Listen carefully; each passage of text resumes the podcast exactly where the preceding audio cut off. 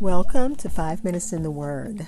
This is your daily podcast of Bible reading and insight into God's Word. We are at the conclusion of Acts chapter 5, looking at verses 41 and 42, read from the New Living Translation. The apostles were beaten, they were threatened, and yet, here we read the wonderful courage and consistency of the apostles in the midst of all the injuries and indignities done to them. Let's listen to Acts chapter 5, verses 41 and 42, read from the New Living Translation. The apostles left the high council rejoicing that God had counted them worthy to suffer disgrace for the name of Jesus. And every day in the temple and from house to house, they continued to teach and preach this message Jesus is the Messiah. Again, Acts chapter 5, verses 41 and 42, read from the New Living Translation. I'll be back to share insights and we'll close with prayer.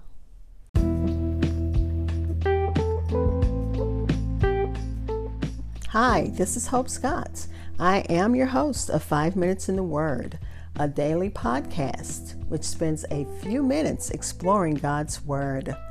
Thank you for listening and following my podcast, which can be heard almost anywhere podcasts are heard, including Spotify, Apple Podcasts, and so many other platforms.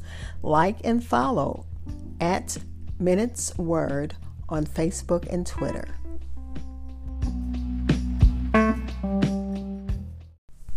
Again, that was Acts chapter 5, verses 41 and 42, read from the New Living Translation.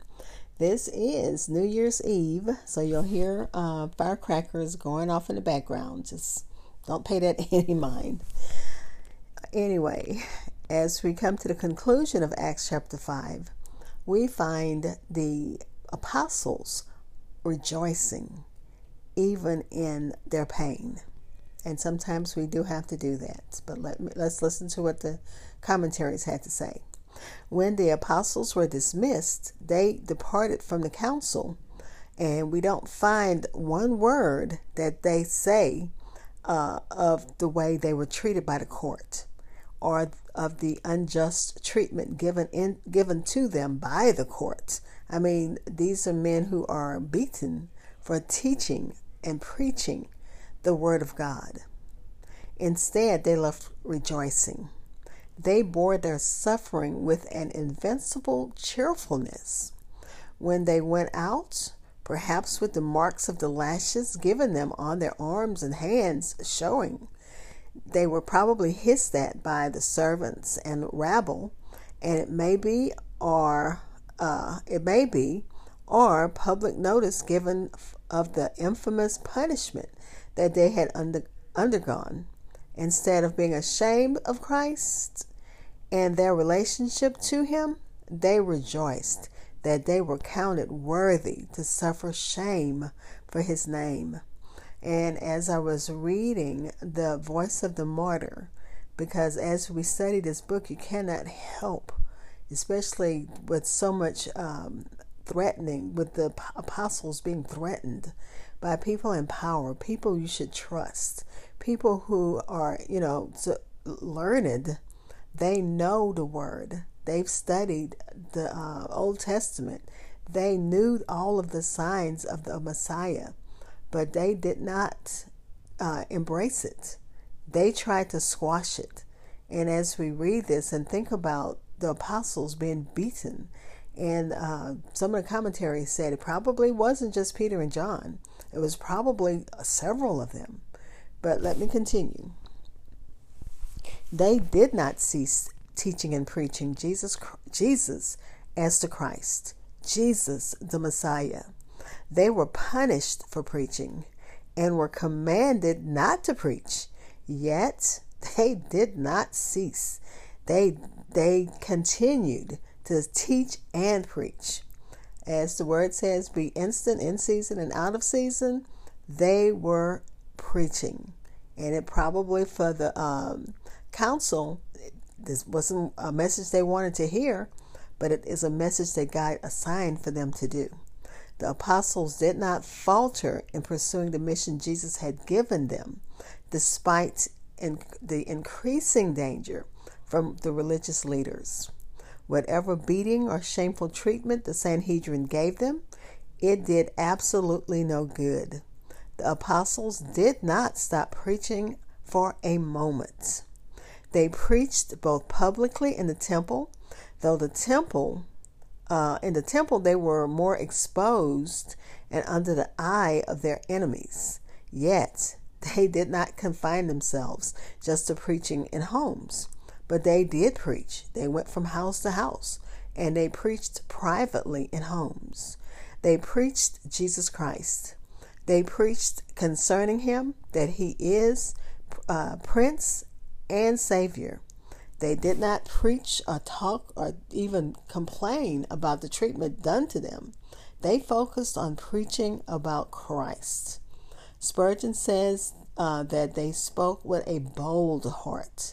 And he said he charged every Christian here to speak boldly in Christ's name.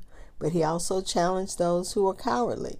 He says, You who are, are a coward, uh, yes, put it in English. You are a coward. If anyone called you and you would turn red in the face, and perhaps you're not, uh, uh, you don't want to, you're ashamed. You're ashamed of, ashamed of the gospel.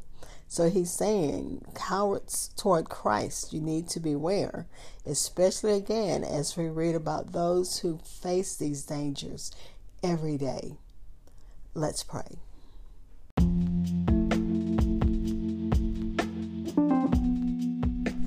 Father, we thank you as we are close to the end of 2022. And those who are listening will hear this in 2023. But God, we thank you for the uh, for blessing us through another year. We thank you, Father.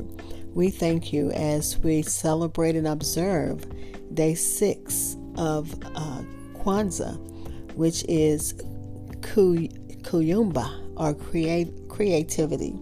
And Father, we thank you for the creativity that you've placed in all of us, that ability to create beautiful things that benefit those around us, that benefit our families, our friends, that benefit even our worship.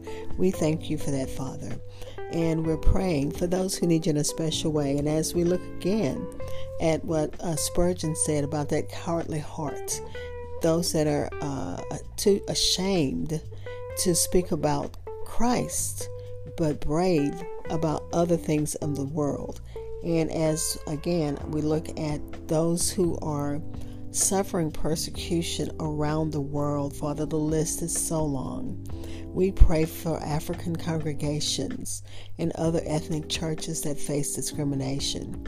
We pray for young believers from the Orthodox Jewish background trying to restart their lives with little education.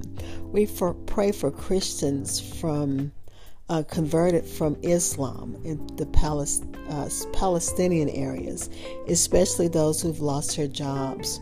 We pray for Christian families in the Hamas controlled Gaza Strip who face pressure. We pray for messianic congregations that they uh, God they're tar- increasingly targeted by anti-missionary groups. We're praying, God, we're covering them with the blood of Jesus. We're praying that your protection, Father, falls upon them and covers them, especially as we go into a brand new year. Give them, continue to give them that boldness they need to speak, but cover them with your angel protection in the name of Jesus. And God, there are other needs. So many have lost loved ones in 2022. We're praying for them, Father. Comfort their hearts in the name of Jesus um, we're speaking blessings. We're praying that you bless them and keep them and make your face to shine upon them and give them shalom, give them peace. In Jesus' name, thanking you for answered prayers. Amen. Thank you for spending time in God's Word with me. Be blessed.